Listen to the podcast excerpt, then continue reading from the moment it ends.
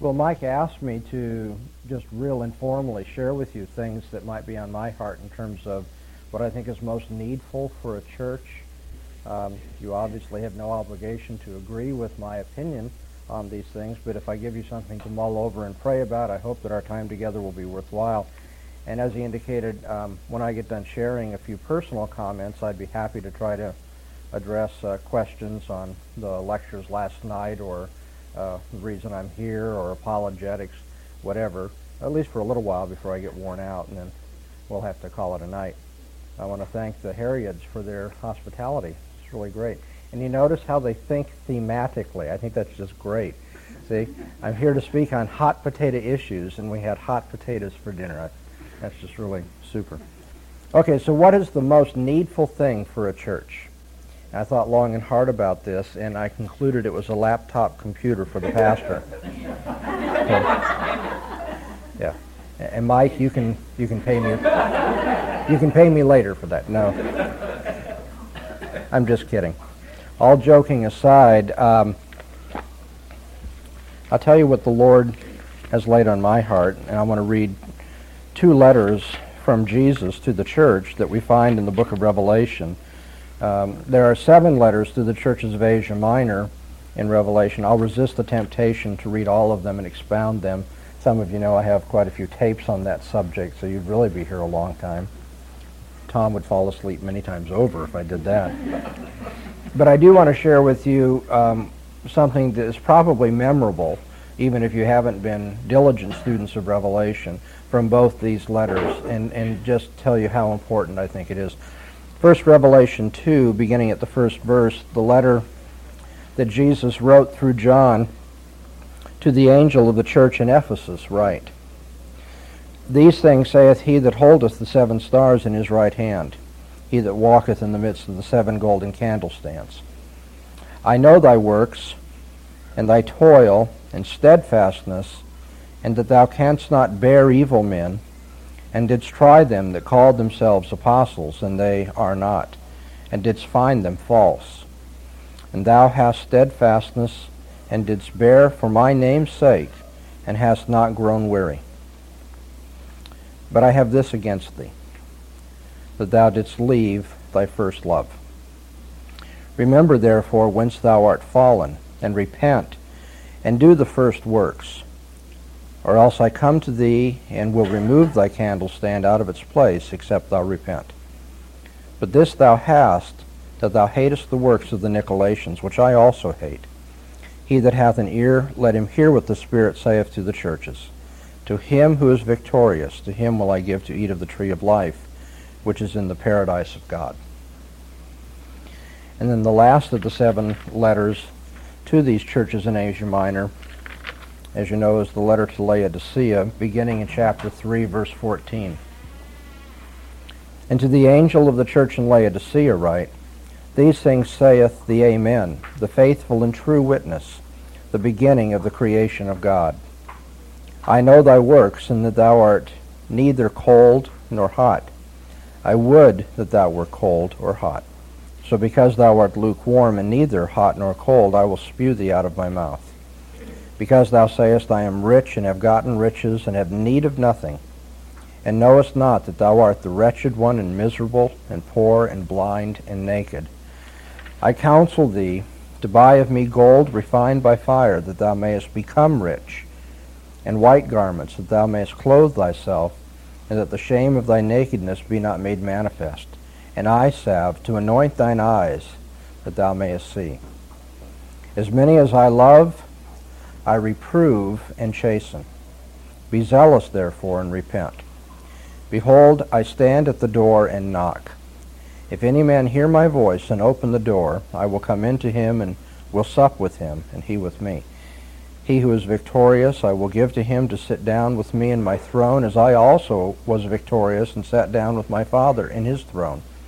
He that hath an ear, let him hear what the Spirit saith to the churches.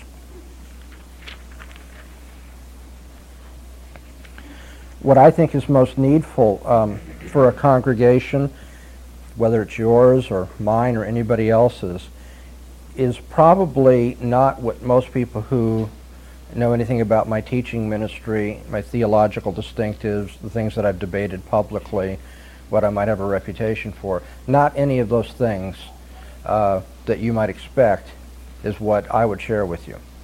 I believe with all my heart these matters. I may be wrong about them, and I trust God will give me a tender and teachable heart where I am wrong. Uh, so I'm not in, in any sense telling you, well, I've changed my mind about you know theonomy or postmillennialism or presuppositional apologetics or something.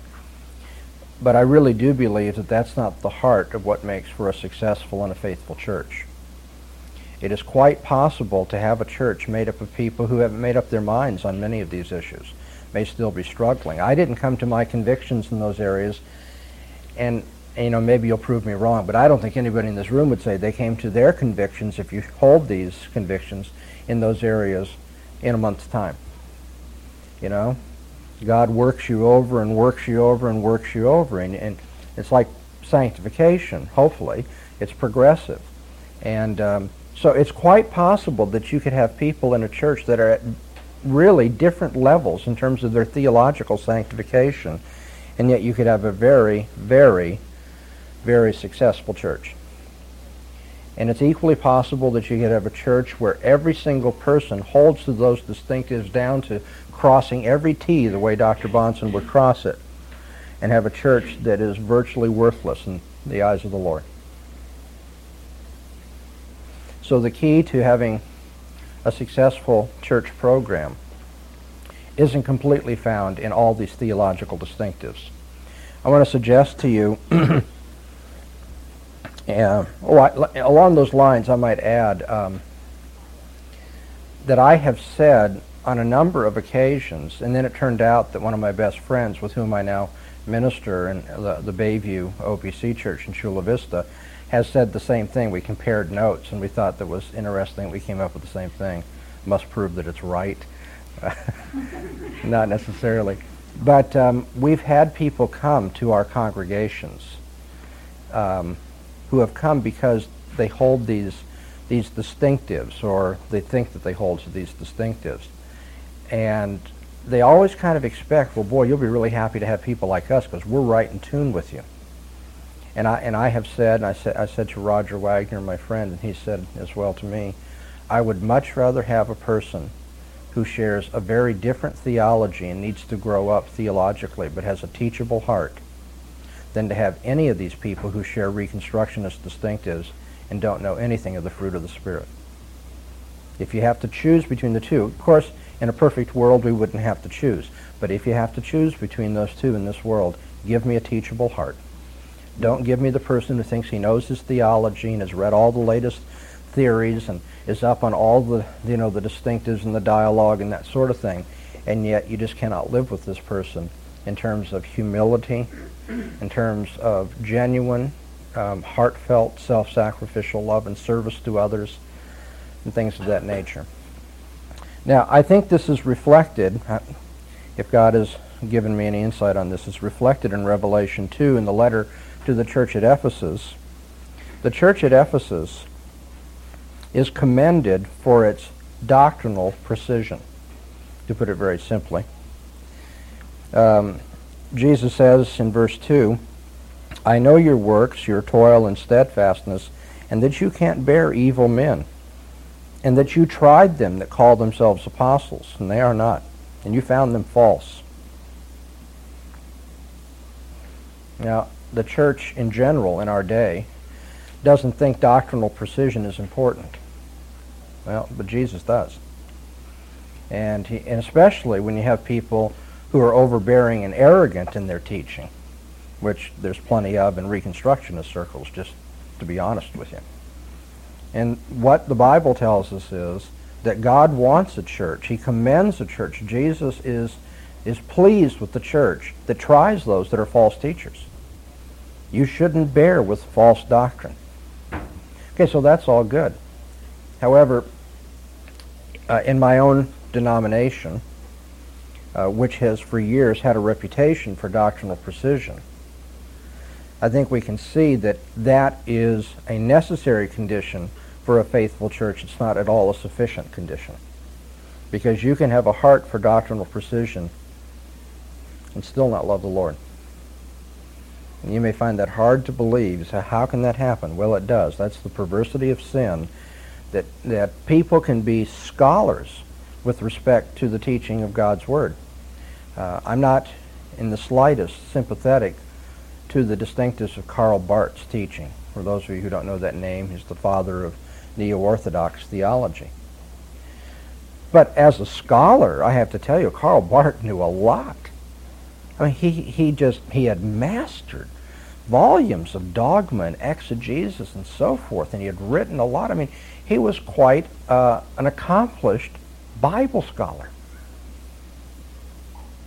After he passed away, we found out that he had been carrying on an affair for any number of years with his secretary. But here's a man who's got all the Bible smarts, if you will, and yet an immoral life. You see?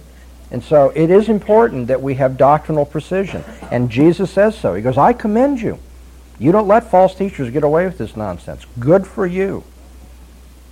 But you know what Jesus says to the church of Ephesus? He says, This is what I have against you. And those words alone ought to make us weep that Jesus should ever say to his congregations, This is what I have against you. We want Jesus to have anything against us. In these seven letters, by the way, it's only one church that escapes that condemnation the church at Smyrna. You read it over and over again. It's so unusual because if you studied it, the pattern is so clear, but only Smyrna escapes that kind of discussion. Jesus says, I have this against you. And Jesus says to all the churches, minus this one I've mentioned, he says to all the churches, I have this against you, and you must repent. You must repent. Now, what does that tell us about a church that's going to be pleasing to the Lord Jesus? It's not made up of people who see repentance as the initial ticket that gets them into the kingdom of God, and then you put aside that lifestyle and that mindset of repentance. It's a church that understands that repentance is a daily affair for us, that we are never fully pleasing to God. We must always humble ourselves in His sight. And on top of it, I mean, repentance is not preached as an individual activity or virtue in the Christian church generally, but it's supposed to be corporate repentance. The church should be on its knees asking God's forgiveness for how it falls short. And here's how Ephesus, the doctrinally precise church, fell short. But I have this against thee, that you did leave your first love.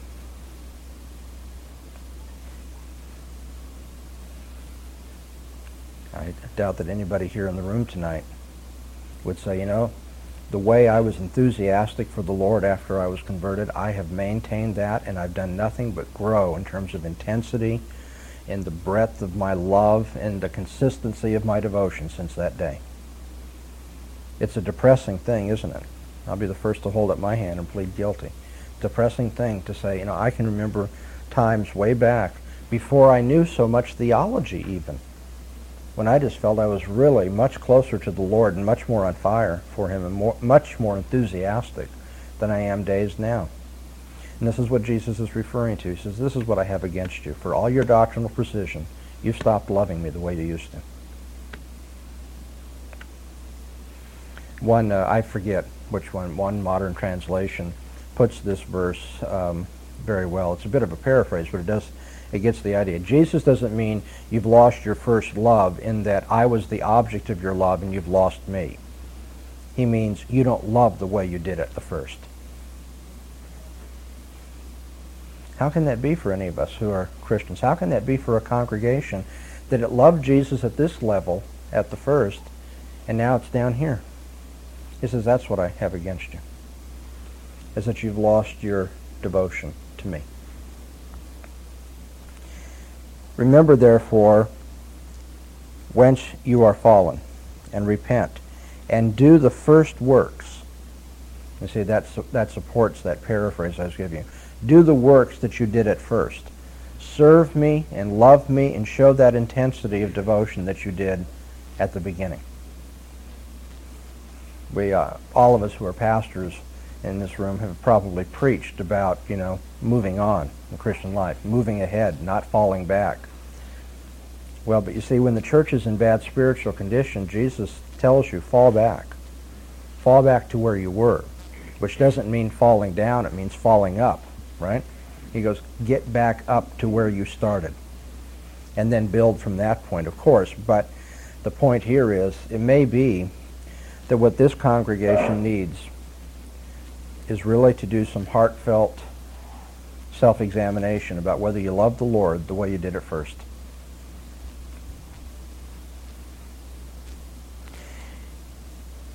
This is tough, but Jesus says, Remember from where you've fallen.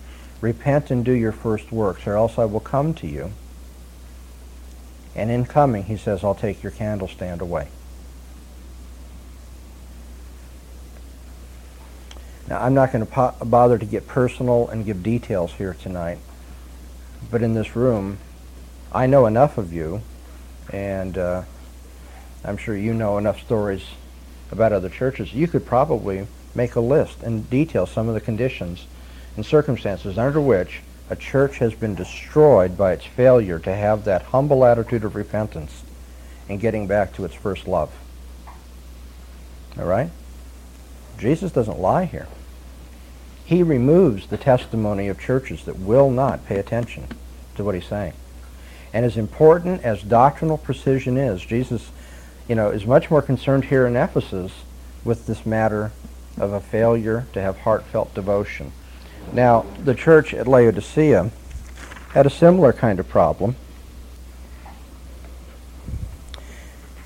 The church at Laodicea has the miserable distinction of not being commended by the Lord. This pattern of uh, the seven letters is there, except that Smyrna is not criticized, Laodicea is not commended. So Jesus launches right into this is what I have against you. He says, I know your works, and here's how I would evaluate them. They're neither cold nor hot, but I would that they were cold or hot. So because they aren't cold or hot, they're rather lukewarm, I will spew you out of my mouth. That's a really ugly image.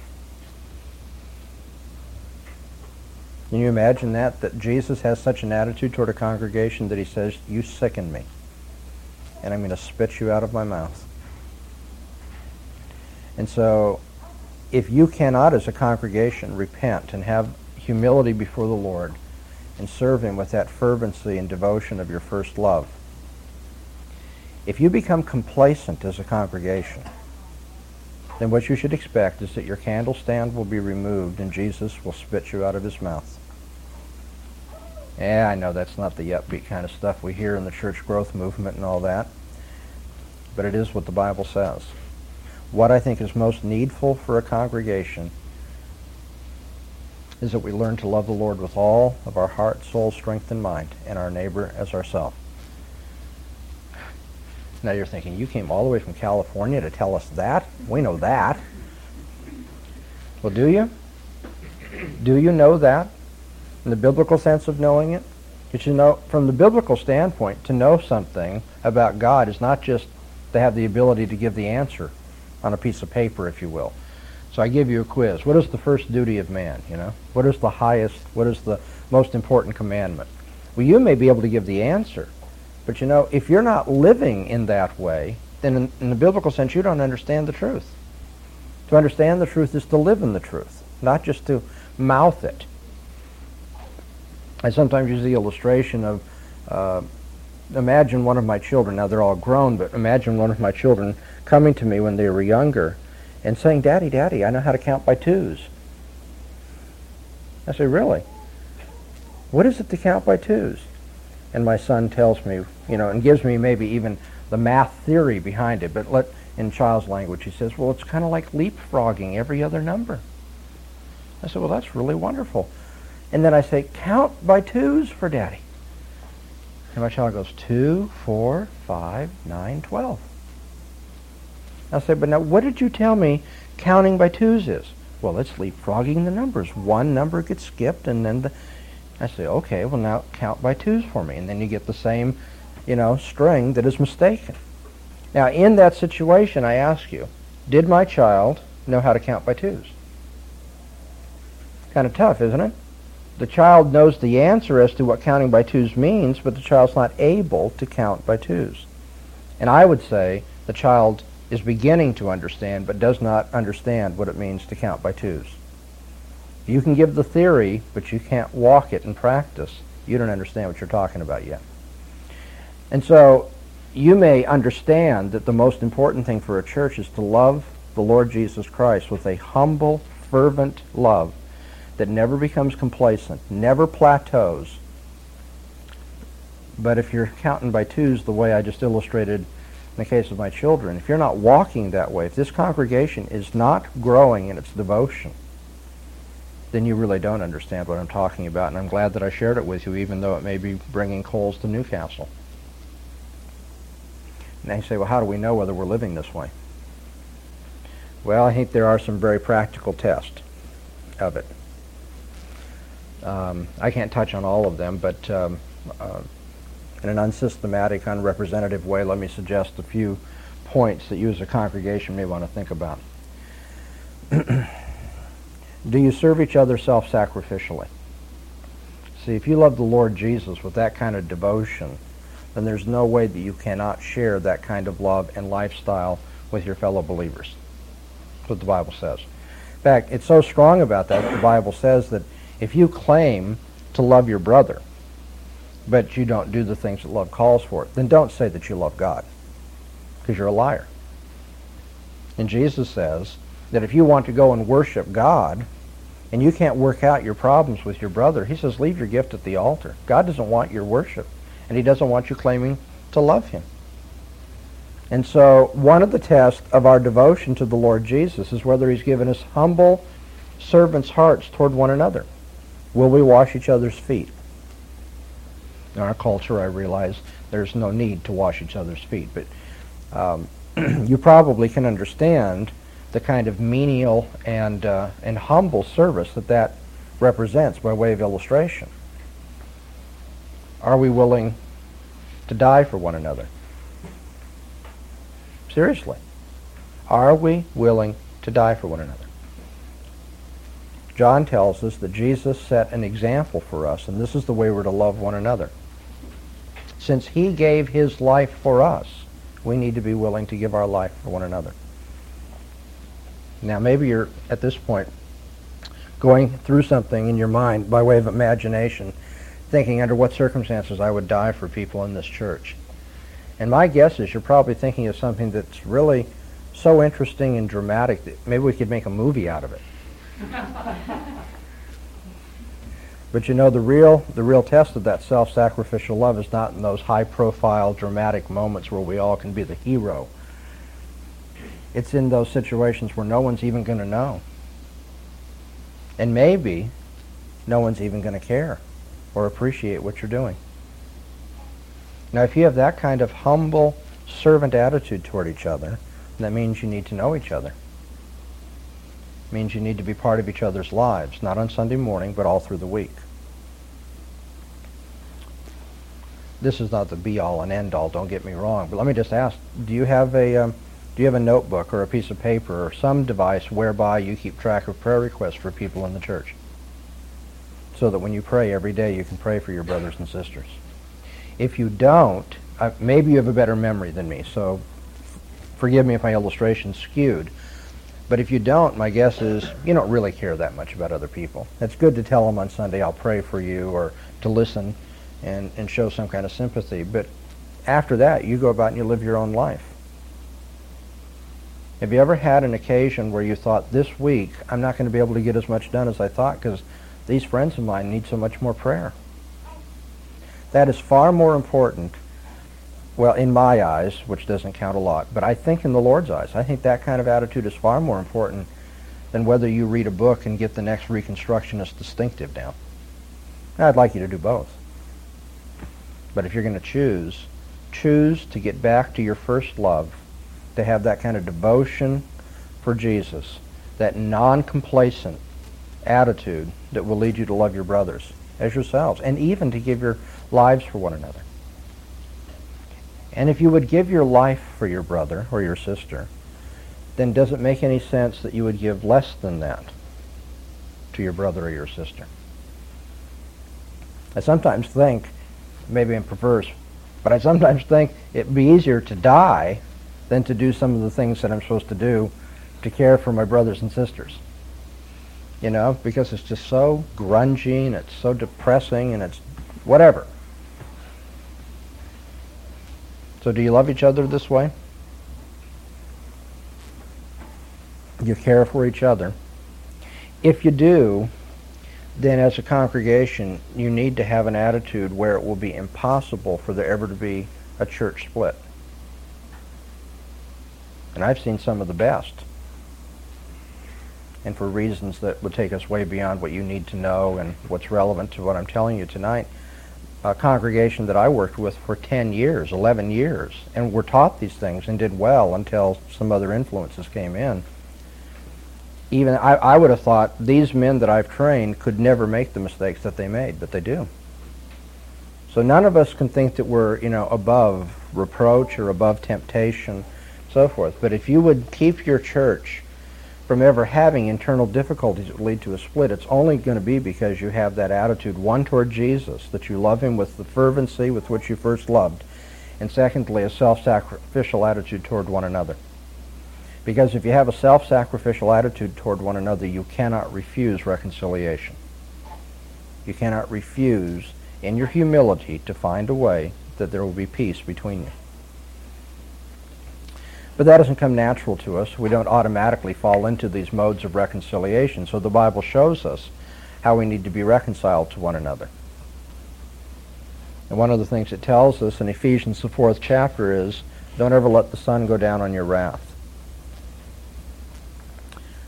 I can't think, and those of you who have pastoral experience, uh, I'd ask you if, if you would agree with this. I can't think of a situation where I've seen two brothers or two sisters or a mixture of them or a marriage or a church situation end up in division where you didn't have a buildup over some period of time of resentment and grudges. I have never, ever, ever seen a marriage. I've never seen a church situation. I've never seen friends so get to the place where they can't be reconciled when they practice daily clearing the record. Daily clearing the record. Never, ever go to bed upset with somebody in this church. Ever. You'll start making exceptions, and in a few weeks you'll say, oh, yeah, well, we tried that. I mean. If you practice that, I think I have biblical warrant for this, you'll never be at war with each other. You need to learn to clear the record every day. Now, that doesn't mean you should become such a censorious, busybody kind of person that you're on the phone every day saying, you know what I don't like about you?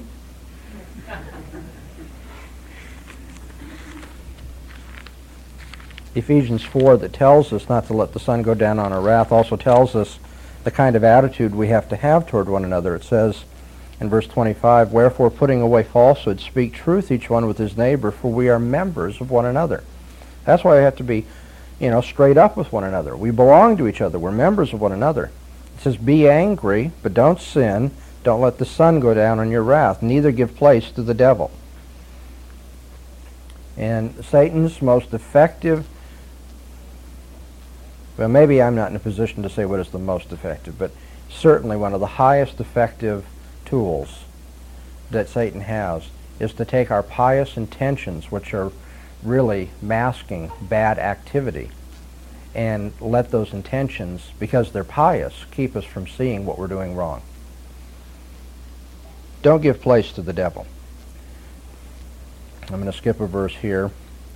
Let no corrupt speech proceed out of your mouth, but such as is good for edifying as the need may be, that it may give grace to them that hear. So when you call somebody or you go and talk to somebody, uh, that you have some problem with. You need to speak in such a way that it will not tear them down but build them up. But we're not inclined to do that because we think when I have to approach somebody, they've done something wrong. So if they've done something wrong and they're guilty, then they deserve to be torn down. If you have a Christ-like attitude, when you approach somebody who has wronged you, you approach them to build them up, not tear them down. And so you don't let corrupting speech, corrupt speech proceed out of your mouth. You need to speak in such a way that you give grace to them that hear. And so you approach the brother or sister that you're unhappy with in such a way that you will, pardon me for the pop psychology vocabulary, but you empower them. You give grace to them to do what is right. You approach them in such a way that it makes it possible for them to see their error and want to repent. I'm convinced with all my heart from my experience that in the vast majority of cases where it has gone wrong, the people who were approaching one another did so in such a manner that the other party wanted to be defensive, not repentant. And once you create a defensive spirit at the other end of the line, you know, you're going to get something back from that end of the line that's going to do what to you? It's going to make you defensive. And you're thinking, here, I'm trying to do the biblical thing. I'm trying to approach people the way Jesus wants me to. And I'm getting this kind of guff from you. Did you say guff? Did you think I was giving you guff? I was just trying to be honest. And then you get, you know, the voices are raising and so forth, and it's getting this intensity. And Paul says, no, don't let corrupt speech proceed from your mouth, but such as is good for edifying, as the need may be, that it may give grace to them that hear. And grieve not the Holy Spirit of God, in whom you were sealed unto the day of redemption. You ever notice the context for that command, don't grieve the Holy Spirit?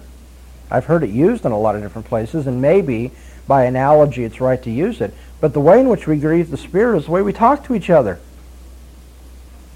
Imagine that the Holy Spirit, to use a human metaphor, has a broken heart, is grieved when we don't speak to each other charitably, humbly, in an edifying way, to empower each other, to give grace to one another, to do the right thing. Verse 31 follows it up. Let all bitterness and wrath and anger and clamor and railing be put away from you with all malice, and be kind one to another, tender hearted, forgiving each other, even as God also in Christ forgave you. If you want to be a successful church, return to your first love and that intensity of devotion you had to the Lord Jesus earlier on in your Christian experience, or maybe earlier on even in your congregational experience.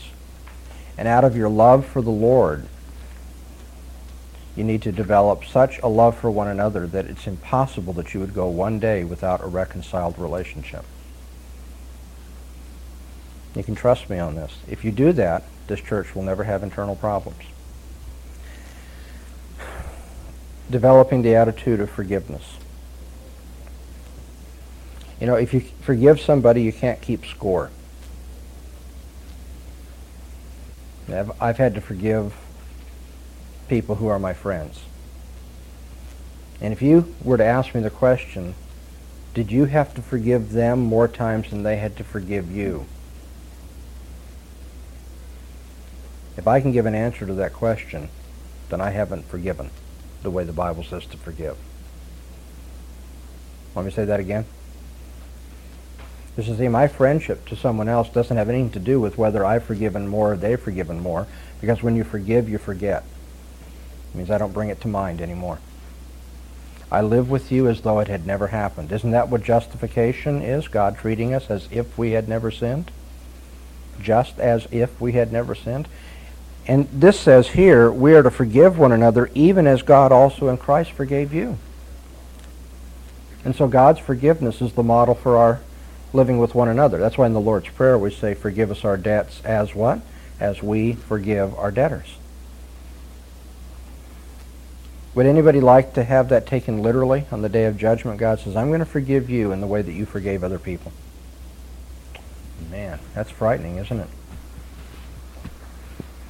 So in this church, if you want to really demonstrate a love for the Lord Jesus, then demonstrate the love the Lord Jesus had.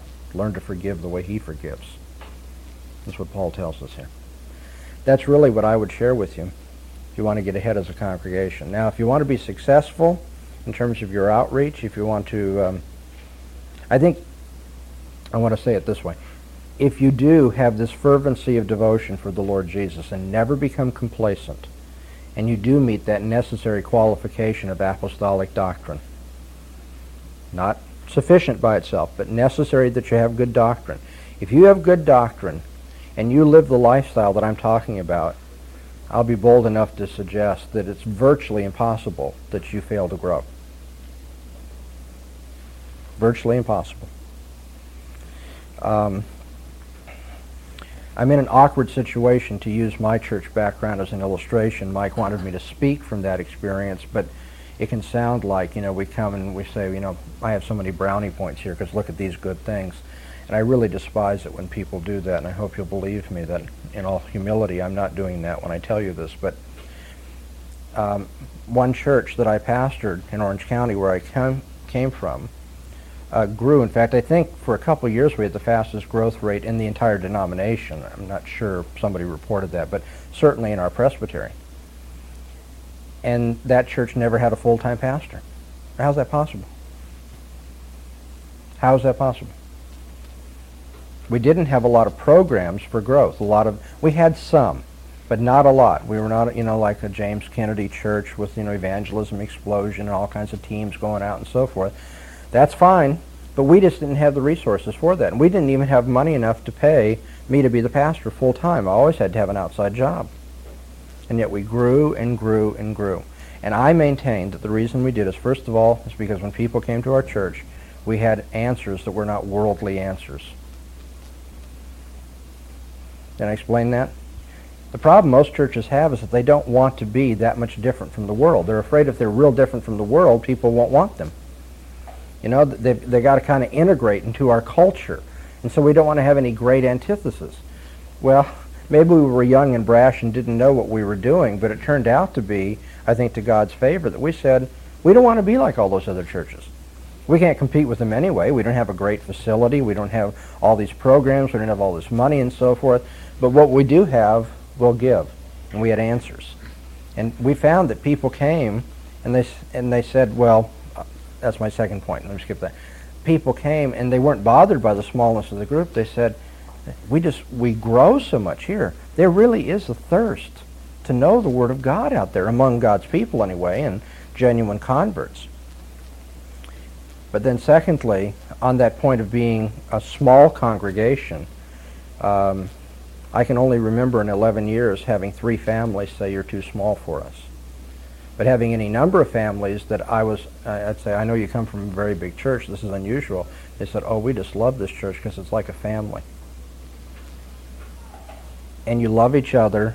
And we were spread all over Orange County. And people would comment. They said, you know each other so well, you keep up with each other. And so I really believe, if I can share this with you, is uh, your, your congregation's about the size of a chapel work that I'm working with now in Orange County. Um, and they don't even have a part-time pastor. I'm only their pulpit supply when I'm in town. And they keep growing. They keep growing. And I'm hearing the same things there. And that is one, the preaching has substance. It has answers for people. And we want that. We don't want this milky stuff anymore. And secondly, this congregation loves each other. So I think that if you will, um, if you listen to this personal advice that I've shared with you tonight, you will grow. And if you don't, then I think you need to do some serious self-examination, say, where are we falling short? Because Jesus says that if you repent and do these things that we're talking about, he'll make you to sit down on his throne. that's mind-boggling, isn't it? Jesus says, you're going to rule over the nations like I do. In fact, you're going to rule with me over the nations. That's the kind of victory and authority that he's going to give to his church when it does the right thing. On the other hand, he says, if you don't do these things, I'll take away your candle stand and spit you out of my mouth. That's kind of a downer note to end on, I'm sorry. But if your congregation doesn't grow, you may want to ask yourself, is Jesus getting ready to spit? Do we need to repent and learn that humility and deep devotion to Him and self-sacrificial love for each other that the Bible assures us will make us not only a pleasure to God when we worship, but also desirable among the people in this world because you'll have what they're looking for. Yeah, I, I think that it's appropriate to have a full-time pastor, I, and I can see why my questions, I mean, my comments might have led to that kind of question. But on the other hand, I want to make the point that you don't have to have that in order to have a successful church. Well, let's play it from the other uh, other side relative to uh, things that you're saying. Now, part of my answer is going to presuppose some background that I can't lay again, and so I, I'm not sure how much you'll be familiar with Presbyterian ways, but if a church has been functioning according to the biblical model, then you have elders who are leaders in the congregation. So, um, well, I'll use personal illustration.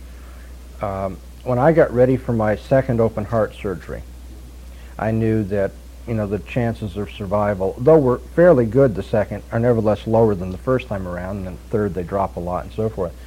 And the last sermon that I preached to my congregation before I went into the hospital for the surgery was entitled The Dispensability of the Pastor. So from a biblical standpoint, of course, they loved me enough that they wanted to argue with me and say, no, no, you're not dispensable and so forth. But what I said was true. From a biblical standpoint, even Paul said, you know, it'd be better for me, but then for your sake, you know, maybe I need to stay and serve the church. But if Paul were taken out of the way, and he was, the church continued, didn't it? Pastors are dispensable because they're not popes. This is a Presbyterian point. It's uh, something that we take from our heritage. If the church has been governed by a body of elders, then you can take one out of there and you still have leadership, don't you? And so um, I think a church that doesn't have a pastor does need to have leadership, but I don't think it's popish leadership. I think it's leadership held in a college of elders. Um, I don't know what else to tell you. I Uh, appreciate what you Okay. John tells us we have an anointing from God such that we have no need that anyone teach us. Now, if you just looked at that verse, you could draw the conclusion, since we have the Holy Spirit to lead us, and we don't need, we don't, ha- in an absolute sense, have any need for human teachers. We can understand, with the Holy Spirit's illumination, the Word of God, that therefore it's wrong to have teachers in the church. But on the other hand, the Bible teaches us that teachers are a gift to the church. And so we have to put both of those together and say teachers are not absolutely necessary, but they're certainly beneficial, and you wouldn't want to turn away from having them if you could. So maybe I'm saying the same thing about pastors. I think pastors are dispensable, but I think that they're a gift to the church, and if you have one, it's to your advantage. Yeah? This is a somewhat related question on a pastor, a leader, from a biblical standpoint. How, how would you answer that? Well, we read the answer to that already tonight. I mean, one answer. And, and the letters to the seven churches, each of them is addressed to the pastor of the church, to the angel, which means the messenger, to the messenger of the church at Ephesus, to the messenger of the church at Laodicea. And it says the angel. So having a pastor is not contrary to the biblical model, but in fact fits into the biblical model. Timothy was the pastor at Ephesus for a while. We know that. Paul sent Timothy to Philippi to help the church there. And so we have biblical, you know, background and warrant for the idea of a single man being the pastor. But in none of those cases do we have any uh, warrant for the idea that he was a one-man show. So what distinguishes a pastor from the elders, biblically? Uh, 1 Timothy 5, I think verse 18 is um, maybe the most direct way to answer that question.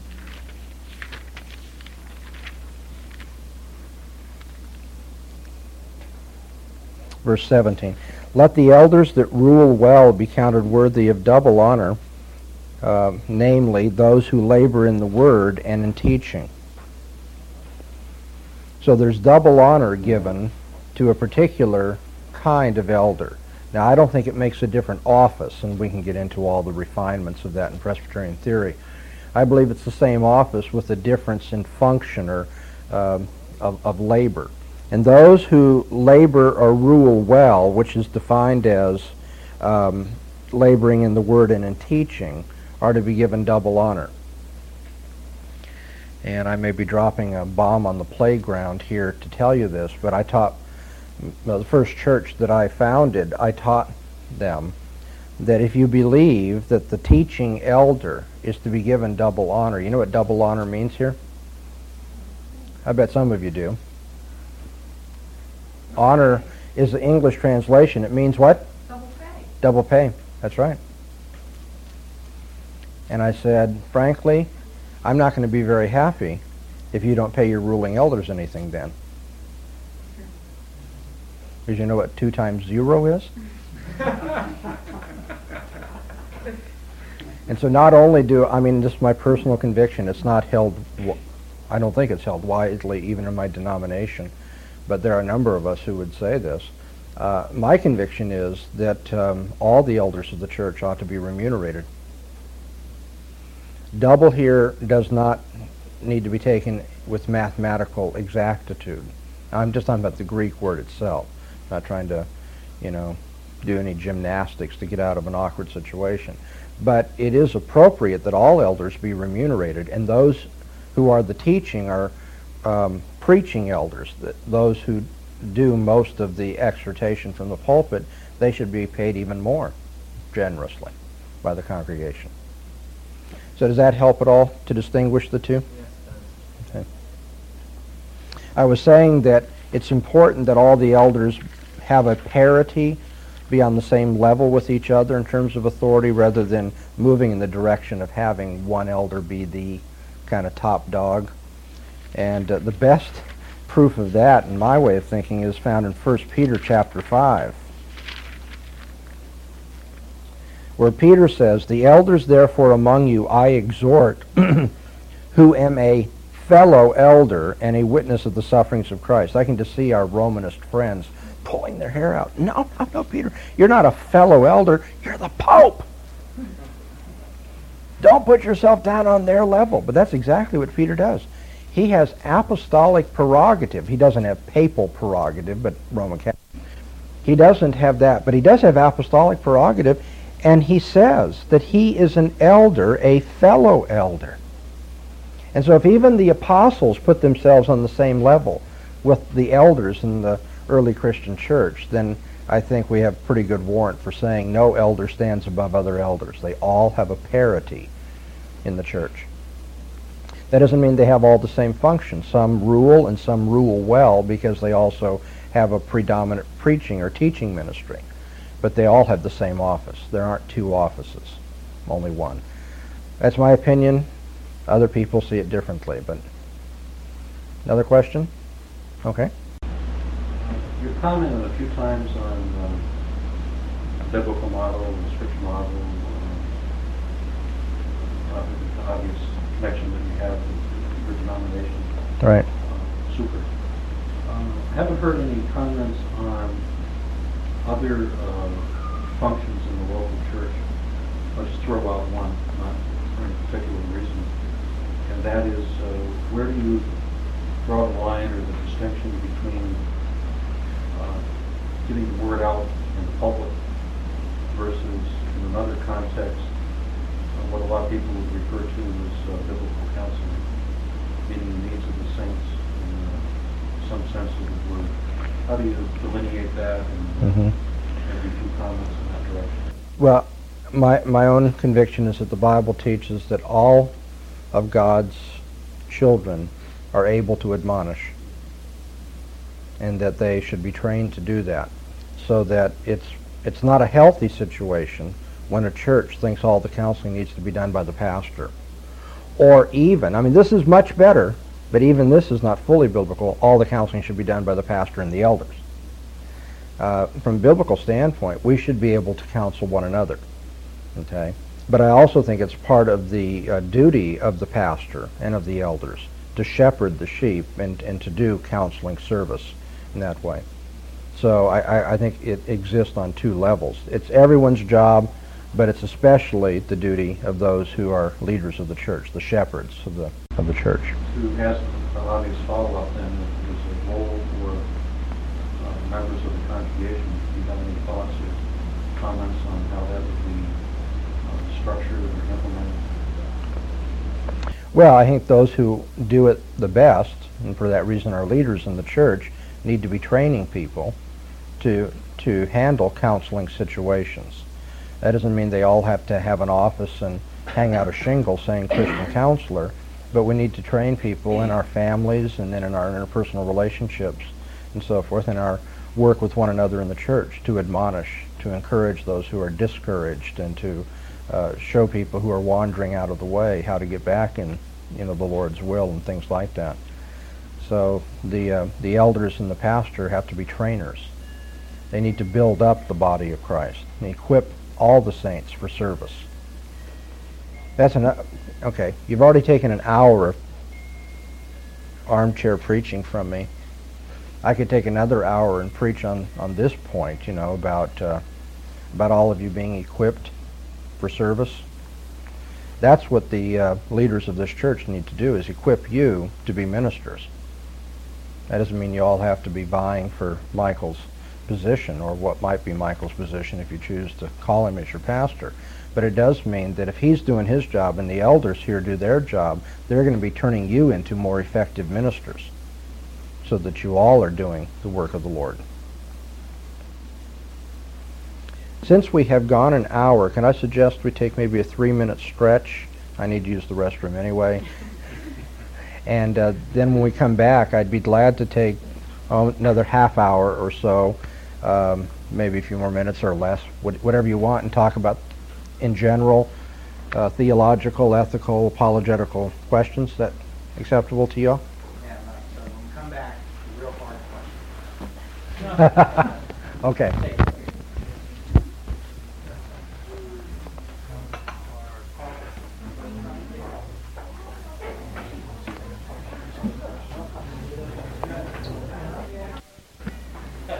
Okay, uh, please jump in at any point. Anything you'd like to ask? I can't answer just anything, but if it's in a subject that I know anything about, I'll try. Question about what you were talking about. Can you, I mean, you feel like a faithful church would not continue to be? Right. I think at, size do you think shows, I mean, I don't have any percentage of growth that you can expect. I think circumstances are going to dictate that, and it's going to be different. Um, and I wouldn't want to say that in some very extreme circumstance you couldn't have a church that was being faithful and loving that didn't grow. But I would say that's not the norm. In the same way, you can have a child who doesn't, in fact, grow. But we all know that when that when you have a child that isn't growing, that there's something abnormal. So it's possible to be alive and to be a true church, and because of bizarre circumstances, you wouldn't grow. But I think that is not the pattern at all. Yeah, there, there should be, one, there should be a desire on the part of those who are in the church to invite their friends and family and colleagues and neighbors and so forth. And um, I don't know, in reform circles, I may be overgeneralizing, but in reform circles, it seems we're not as evangelistic as other people are. As we, we hardly even give it a shot. It's like, well, we know they aren't interested. In, you know, we have we have hard doctrine and give it a shot, you know. And I've found, like I've talked about the two churches I've been associated with growing even without a whole lot of effort, that's usually the way it happens because we don't have any big programs. It's just the people say, well, come visit our church. Then people come and they say, wow, this is interesting. I mean, every once in a while people say, don't like those guys, but um, if you got if you got a, a loving church and a decent message, I think it's almost inevitable you're going to grow. The world doesn't have anything to compete with that.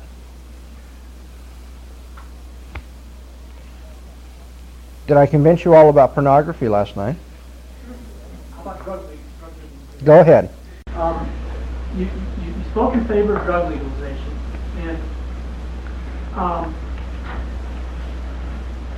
given that our society, our government, perhaps doesn't punish people the way the Bible would have us punish people for murder, perhaps theft. Right. I mean, uh, would you have? Would that give you any more hesitation about being in favor of a law to legalize drugs without perhaps tighter punishment? You know, the question is if the government's not going to follow the biblical prescriptions for penalties, uh, would that give me any hesitation in terms of my endorsement of the legalization of drugs?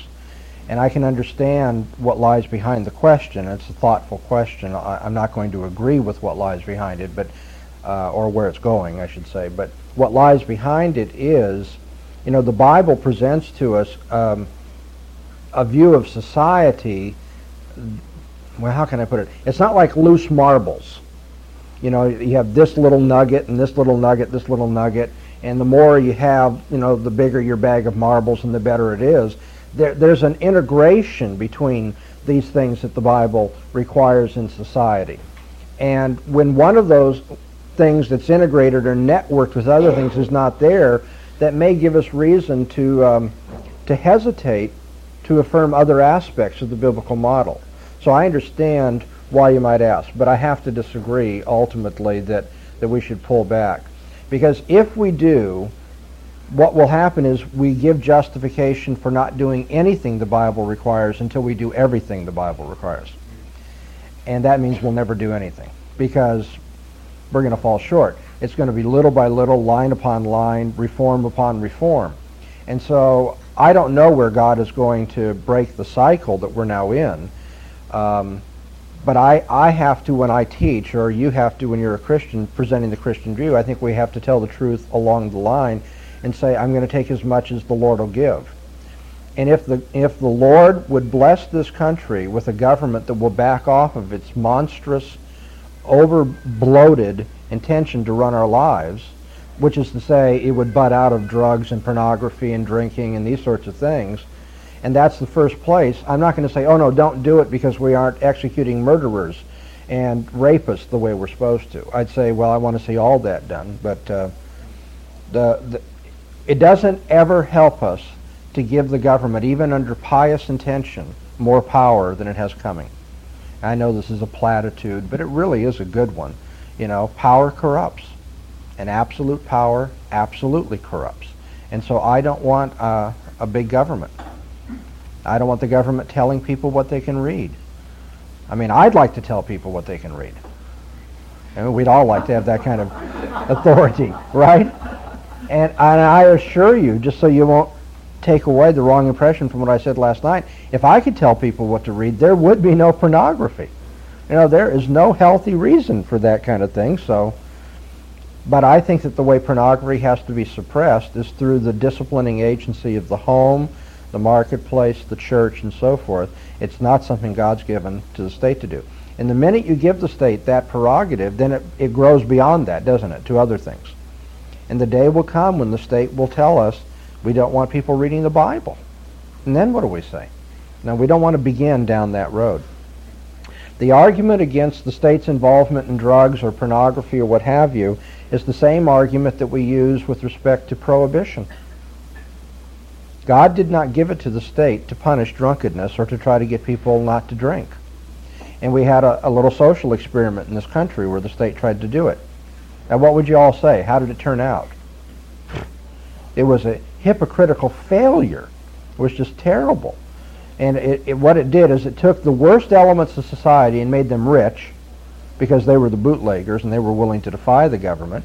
It made people sick through bad gin and rum and so forth and it was a miserable failure and made people disrespect the law all the more.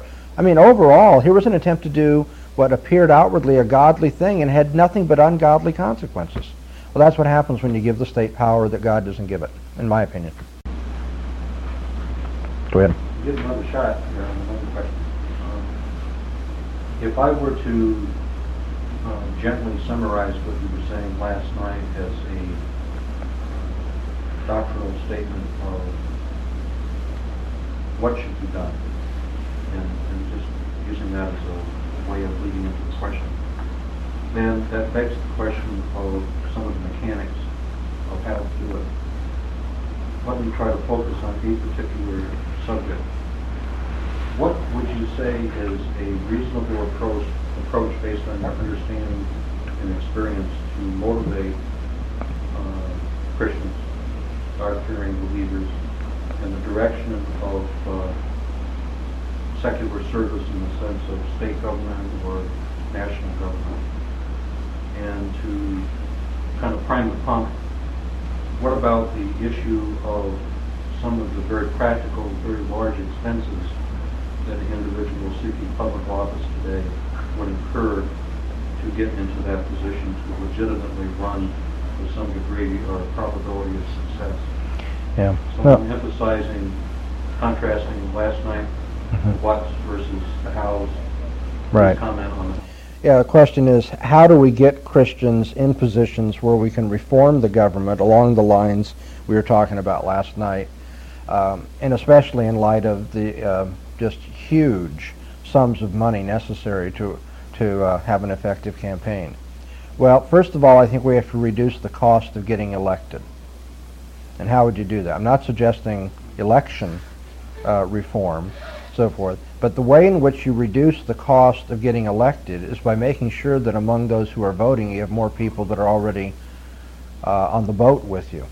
So you don't have to do a lot of schmoozing and a lot of, you know, uh, campaigning to convince people to come that way. And so then you say, okay, Dr. Bahnsen, how do we get more people in this society prepared to vote for a Christian politician? Well, you got to evangelize. And then you have to nurture. And so, uh, in my opinion, it could be wrong, but in my opinion, we're not going to see great political reform until we see reform in the church. See, the church has got to do its job. And then when you have enough Christians, or not just converted, you know, a lot of converted Christians haven't thought through the social theory, you know, worth a two cents. But they've been nurtured to think in a Christian way about political issues. Then they are so fed up with abortion or whatever it is out there that's bothering them that they say, we've got to get godly men. And then when they run, they won't need big war chests because they already have, what, at the grassroots level, support where a little bit of campaigning will be enough to get them in office. Um, I think, well, I mean, let me give you something really humorous. Let's take somebody not Dr. Bahnsen because he has all these other problems, maybe. Uh, but let's just take somebody who holds these views that I've been teaching. And we say, we're going to have this person run for office. Wouldn't that be ludicrous right now? Who in his right mind who holds these views would run for office thinking you could do any of this? You got to have a society that's, what, prepared to be led in this way. Okay? And generally, although there's an educative function for politicians, generally that's not where the education is going to get done. You don't elect a guy and then he starts training people to think in this way. They've already got to be trained and raised up to think this way. Then they say, he's our man. Um, so when it comes down to it, and this is something that I think Reconstructionists need to be better known for, um, I really believe that political reform comes after ecclesiastical reform. The church has got to start doing its job, and then maybe we can reform society. We need more salt and more light here, in my opinion. Linda? Um, given that welfare is not the role of government, how um, fruitful do you think efforts by well-meaning Christians are in trying to reform welfare or education, you know, that sort of thing. Okay, I think that, yeah, I'm playing Pope in a sense here, telling people what they ought to do with their lives, but I really think Christians ought not to be involved in reforming the welfare system. Uh, I mean, apart from if we have Christians that are in office and we can mitigate how much money is going to it and the abuses, yeah, by all means, clean it up if you can. But generally, people in this room and other congregations and so forth. I don't think we should be working on reforming the welfare system. I think we ought to be working on competing with it. And it's not until Christians are doing the works of service, taking care of the homeless, taking care of the orphans, taking care of the drug addicts, taking care of the unwashed in our society that we generally don't want to hang out with. It's not until we change our attitudes and start ministering to the down and out that we'll be in effective position to tell society, you don't need the state to be taxing you to death to do this. We do this out of love for the Lord and concern for our neighbors. So I really think the best thing we could be doing is setting up, um, this is not an alternative government because it's not government, but an alternative system of welfare and demonstrating that it will work, that we can do it without the government playing Messiah. Um, Now, how are we going to do that? Well, it's going to take a whole lot more money than we have. And where are we going to get that money? Um, I haven't done all the statistics, but the economists among us tell me, I've read, you know, articles, more than one, on this, that if all the people who named the name of the Lord Jesus tithed, we'd have more money we could do with. Isn't that amazing? I'm, I'm, I'm guessing most of you in this room are tithers and you have a small group that may be struggling financially, so it's hard to hear that news. But you have to remember that there's a lot of people out there that claim to be Christians. And all I'm saying is that if all the people who claim to be Christians gave 10, 10%, even after you paid your pastor and your elders, there'd be plenty left over to do the work of welfare. Uh, for a group like mine that's small, similar to yours, we probably at first are going to have to band together with other people. I mean, other Christians. Um, and so you have maybe four or five congregations that are trying to do welfare work in a community or something because there's not enough there. But the point is, as the church grows, and it will grow, when a cup of cold water is given in Jesus' name, the church is going to grow. People are going to look at that and they're going to be impressed. They always have. When Christians do the kind of things that Jesus calls on us to do, this is, I mean, there'll be people who are na- naysayers, you know, people who ridicule. But generally, most people look at it and they say, wow, look how they love one another. So we will grow, which means we'll have more money, you know, and more money to take care of more social problems, which means we'll grow more. And so rather than this downward spiral that we're in now, I think that's going to be reversed as the church starts living the way it's supposed to. And I don't think it's going to happen by next month. It's going to take a long time vision. And so not only do we have to preach tithing and generosity beyond the tithe, I think we also need to be preaching an optimistic view of what the kingdom is going to accomplish on earth. Because I can teach all these wonderful theories to people and say, isn't it a shame though, by definition, they're all going to fail. You know how many people are going to get on board if you do that? Well, if the Bible doesn't give us assurance that they're going to be successful, we have no right to preach that they will. I mean, I can't, for commercial purposes, preach an optimistic gospel. But I don't think I need to be commercial. The Bible plainly teaches that this mustard seed is going to grow and grow and grow. It's going to be a stone that fills the entire earth. And the knowledge of the Lord will cover the earth as the waters cover the sea.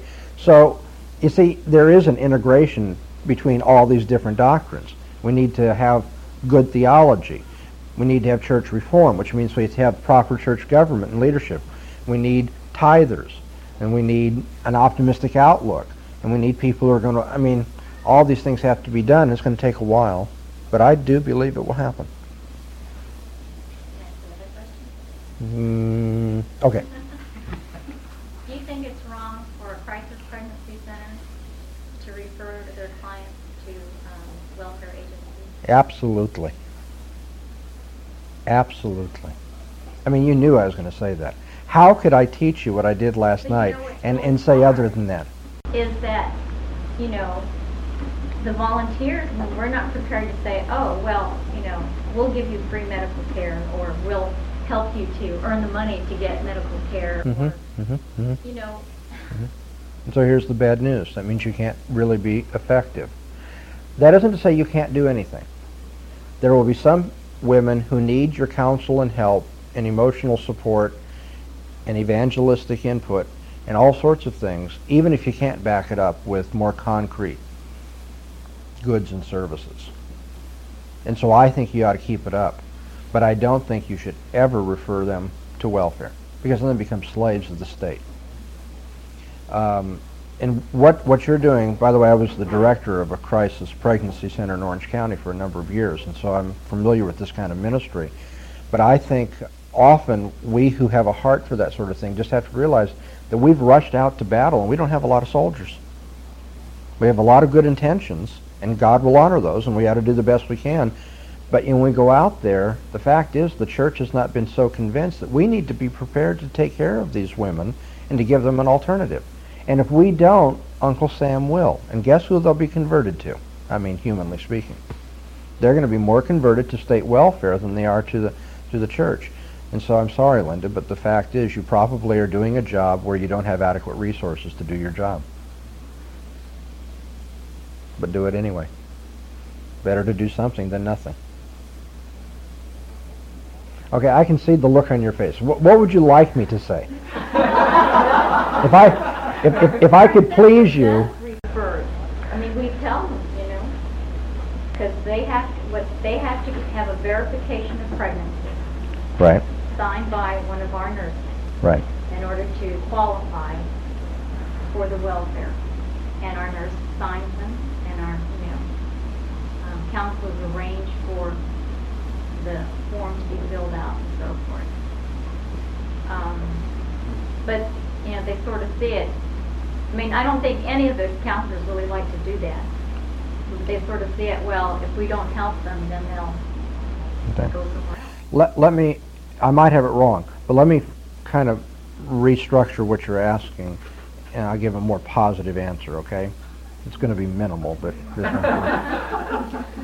Are you asking me, Linda, that um, should we be willing to co-op, not refer them to welfare agencies, but cooperate with their need to have a um, some kind of verification of their pregnancy, to have some form filled out.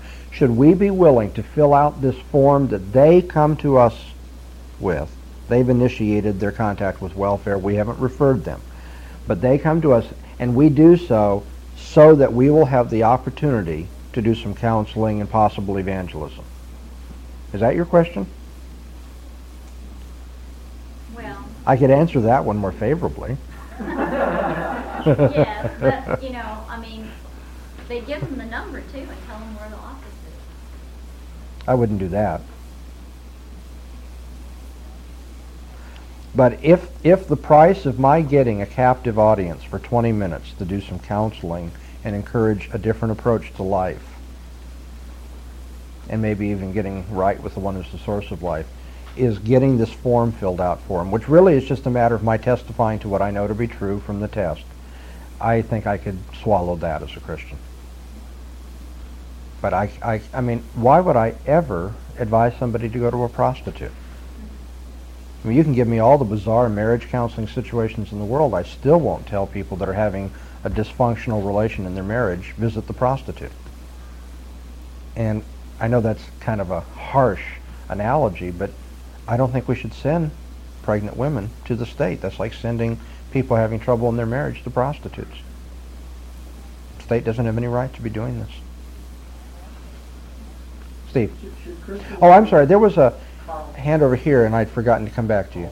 I was just going to ask you to expand a little bit on the question of pornography. I got to thinking about it last night after you first brought it up. And uh, it seems to me that there are uh, at least some people who are involved in pornography that are indeed uh, uh, worthy of death. I agree. The capital crimes that they commit in the process. That's right. Uh, having pictures taken and whatnot. Yeah, see, I've had a few conversations since I left last night, and so I have to keep this in mind. And I and I and I've said uh, to the Passarellos on two uh, two occasions already that I should have added. You know, I'm you know answering off the cuff and you leave stuff out, but I should have added. I do believe the state has the right to punish those acts that are committed that the pornographers are dealing with. Absolutely. And so, and in that, of course, you strike at the head of the snake, and the body's going to die too. Um, all I'm getting at is the state has no right to regulate the reading material of its citizenry. And I have to be, um, you know, I have to be pretty categorical about that because the minute you make exceptions, the state will take any exception to accomplish what it wants to. And so, if there is pornography out there to see or to read, so forth, I deplore it, preach against it, and all these other methods of disciplining I believe in, but I don't think the state should tell people whether they can or cannot. But yes, if, if uh, a couple are engaged in an act that would call for the death penalty, if we if they can be caught and tried, they ought to be executed. Mike. Uh, Great. Concerning the regulative principle, how can, first of all, is the distinction that's made, or if it's frequently made in discussions about the regulative principle in terms of worship, concerning uh, elements of worship versus incidentals, at least that's one way that it's put. I- is that even a legitimate kind of distinction to begin with? How do, and, and, and how do we know it? And is it really biblical or is it a construct that uh, perhaps uh, we've erected? Uh, can, can we say this is an incidental, but this is the element of worship? Uh, you kind of get the gist of where that's going. Yeah, although the distinction is not incidental because, uh, well, that, that creates an impression of this discussion that's really skewed. It's a question of what are the elements of worship and what are the means of worship. Okay, the way in which those elements are carried out. Um, and yes, you have to draw the distinction because um, there's an interesting logic here on the regulative principle. I take a minute to explain it, then I can maybe answer your question. Uh, God says you may not approach me according to your own imagination. Because of who I am, you can only come to me in the way that is pleasing to me, and therefore you have to know what I want in order to approach me. And so God has already defined a certain area of life that he's governing in a way that's the opposite of the way he governs the rest of life. You realize that? Because the Bible teaches us that everything God has created is good and is not to be refused. So that, with respect to most things, God says it's good unless I say otherwise. However, now God is saying something is bad unless I say otherwise. So you already know that he has carved out some aspect of human behavior that is being treated differently than he treats everything else. And so that's why we distinguish between those things which are part of worship, that carved out area that God says you can only do it my way, and those things which are not part of it. That's the basis for the distinction. If you didn't draw that distinction, then the regulative principle would actually um, forbid us, it would keep us from worshiping at all. Because if you didn't draw that distinction, there's nothing in the Bible that tells you to worship on, um, what's the next Lord's Day, April the 9th? Okay. There's nothing in the Bible that says to worship on April the 9th in the state of Texas, the United States of America. And if everything we do is to be regulated by this principle, and we don't have any authorization to worship on this date in this place, then people of God would be in sin for coming together. I mean, this is an reductio ad absurdum to show you why you must draw the distinction. But with respect to those things that have religious significance, that are part of worship, they can only be things which God has ordained. And that helps us to um, answer what in some places is kind of a a difficult question, a sticky question. I hope I haven't gotten in trouble here. If, if this turns out to have any history for you all, forgive me. I don't know that it does, and so I was in a church in Jackson, Mississippi, which is a, a PCA church for a few years, and uh, was very close as a friend with the pastor.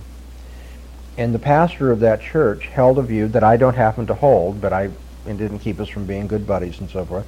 But he held the view that. Uh, with respect to his own family, he didn't want them to be celebrating Christmas. Okay? Because he, he didn't see it as a biblically ordained holiday and uh, so forth and so on. So he saw the regulative principle as forbidding it. But he didn't try to get everyone, I mean, anybody wanted to know about it in the church, he'd share his opinion, but he, wasn't, he didn't preach that people in the church shouldn't celebrate Christmas, but his family did not. And out of respect for his convictions, the elders did not put up a Christmas tree in December in the uh, auditorium. Now, some people were very angry with him about that. And they left the church over it. Because he would not celebrate Christmas and they didn't have a congregation Christmas tree, congregational Christmas tree. Now, this provides on both sides an interesting application of the regulative principle. Was my pastor friend correct that Christmas is a violation of the regulative principle? I'd say no. It's not a violation of the regulative principle because it's not part of worship, or to the degree that it's brought into worship, it's just part of the freedom we have to have days of thanksgiving, which our confession of faith speaks of and the Bible abundantly warrants. So we can have a day of thanksgiving, and the thing we thank God for is the incarnation. Now, granted, in our culture, Christmas has become all kinds of crazy other things, but there's no reason why we are committed to all those other things just because we have a day where we thank God for the incarnation. So I disagree with my pastor friend. He's wrong to think that it's a violation of the regulative principle. But the people who left the church over it, he was right about.